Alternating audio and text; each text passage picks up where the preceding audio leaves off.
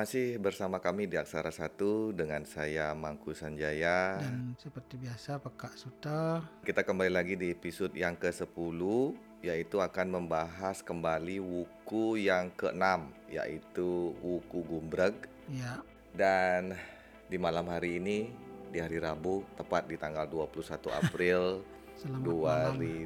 2021 dan juga kalau secara Masehi hari ini adalah kita peringati sebagai Hari Kartini. Kartini.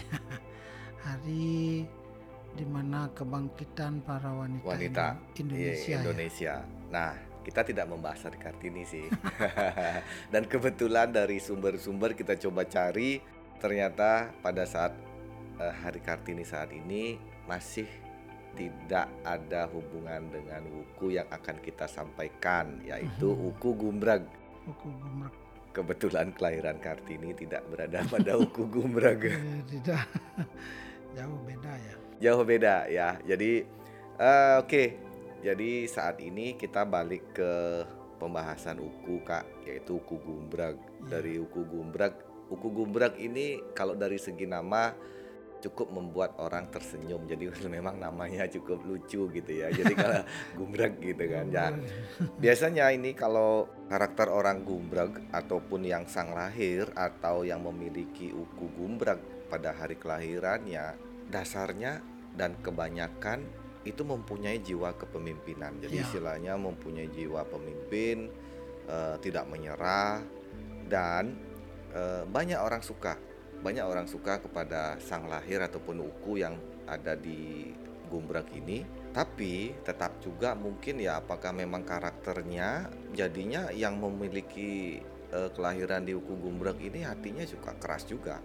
Ya, se- se- sepengetahuan saya sesuai dengan eh, isi warige yang saya baca, ya kadang-kadang yang Uku Gumbreg ini pernyataan-pernyataannya itu suka menyakitkan orang, Kak. Jadi suka suka menyakiti orang lah pernyataan lo ya. Ya, Dan yang paling saya coba memahami ada beberapa teman yang saya lihat di eh, buku SMA. Jadi kan ada buku-buku apa namanya kak? Buku yang tamat SMA kan kita dapat nih teman-teman. Jadi ada yang lahir. Nah, saya coba cari ada beberapa teman saya. Pas kebetulan saya cari di eh, kalender Bali 100 tahun itu dan memiliki buku yang sama Gumbrag. Ternyata benar dia orangnya agak menyendiri kak. Sudah. ya secara umum memang Uku Gumrak ini sendiri memiliki karakter yang eh, kebiasaan atau bisa dikatakan eh, mereka lebih eh, bisa ketika mereka menjadi seorang pemimpin. Jadi mereka bisa bersikap lugas dan kemudian mereka juga akan di apa namanya disegani oleh orang-orang. Karena baru kita bicarakan mengenai seorang pemimpin pemimpin tidak harus selalu uh, memiliki uh, edukasi yang tinggi ya tidak. Yang tetap yang jelas seorang pemimpin harus memiliki uh, karisma Iya. ya. Kemudian Prinsip leadership. memiliki li- prinsip leadership yang benar ya Iya. dan diterima oleh masyarakat atau diterima oleh orang lain. Ketika mereka menjadi walaupun seorang profesor atau Ya. seorang uh, cendikiawan, tetapi ketika tidak memiliki karisma seorang pemimpin tidak akan uh, bisa ya, Di- susah di apa namanya disegani oleh banyak orang. Ya misalnya seperti pemimpin-pemimpin kita yang sebagai contoh misalnya saat ini seorang gubernur Bali misalnya. Walaupun secara eh, apa namanya nilai pendidikan mungkin tidak rendah. Iya. tetapi tentunya banyak. Banyak yang lebih tinggi dari Banyak segi yang lebih ya, tinggi. dari segi dari pendidikan. segi pendidikan. Kemudian dari segi kalau di Bali dibilang kasta ya. Ya ya banyak yang berkasta lebih tinggi saja. Walaupun nama misalnya ya kayak ide bagus dan lain sebagainya ini mohon maaf tetapi pemimpin kita saat ini namanya Bapak Wayan Koster ya jadi hmm, seperti itu jadi ketika memiliki karisma seorang pemimpin dan mampu apa namanya beradaptasi merekrut orang banyak maka di sana terbukti bahwa uh, bisa menjadi seorang pemimpin. Pemimpin, ya. Ya walaupun kita tidak tahu apakah Pak Kostonya lahir di Di Gumrag ya. Ini Tidak kita mem sebagai contoh, contoh saja. Karakter pemimpin seperti itu. Iya. Ya. Jadi seorang yang lahir pada Uku Gumrag ini memiliki karakter seorang pemimpin. Walaupun nantinya tidak menjadi seorang pemimpin atau bahkan satu kebetulan memang menjadi seorang pemimpin. Ya. Walaupun hanya sebagai uh, klien banjar atau pemimpin usaha kecil di masyarakat, ya dia akan tetap menjadi panutan bagi masyarakat banyak. Ya. Karena mereka gampang sekali dicintai, disukai oleh banyak orang. Nah, terutama orang yang lahir pada Sukro Manis Gomrak ini akan rentan beristri banyak. Iya. Jadi seperti itu. Kenapa? Karena dia bisa masuk dengan mudah atau disayangi oleh banyak, Banyak orang. orang, ya. Sebagai warning, orang yang terlahir pada Gomrak secara umum itu biasanya memiliki perintah yang keras atau jiwa yang keras, Hmm. jiwa yang eh, apa namanya agak sedikit apa susah susah untuk di dibelokkan. Ya, tapi saya yang garis bawahi kalau hati yang keras, orang yang keras banyak kan. Ada beberapa juga wuku yang kemarin-kemarin kita bahas juga masih Ya. sama juga hati yang keras. Tapi yang yang saya garis bawahi adalah kata kata-katanya kadang menyakitkan. Ya, kadang-kadang uh, untuk bisa membuat orang lain bisa mengikuti apa yang dia perintahkan, kadang kata-kata yang harus dia keluarkan itu mungkin akan menyakiti uh, lawan bicaranya. Nah ini secara apa kalau persentase ya orang gomrek memiliki itu. Kemudian orang-orang yang lahir juga benar seperti apa yang Pak Mangku tadi sampaikan bahwa orang-orang yang lahir di Uku Gumrak yang menurut uh, Warige Catur Sari yang saya baca itu kebanyakan mereka suka menyendiri Hmm. ya artinya suka apa namanya hmm, mikir sesuatu itu tidak suka mereka dengan orang banyak Orang banyak. Jadi mereka suka berpikir bagaimana menyelesaikan persoalan itu sendiri.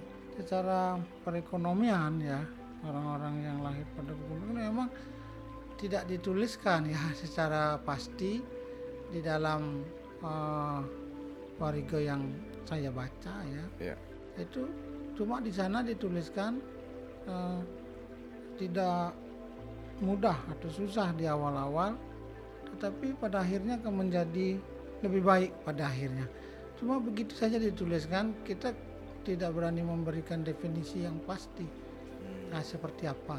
Apakah awalnya mereka akan kesulitan Kesulitan. Nah, atau oh, seperti apa yang dimaksud dengan sulit di awal terus mudah di akhir? akhir ya. Jadi seperti itu yang dituliskan di Ya, di Warige. jadi kita harapkan warningnya ketika orang lahir pada umur ini memiliki apa namanya eh, arah yang benar. Iya, sehingga kesulitan yang dimaksudkan di awal-awal ini mungkin di usia-usia produktifnya ya jadi bisa teratasi.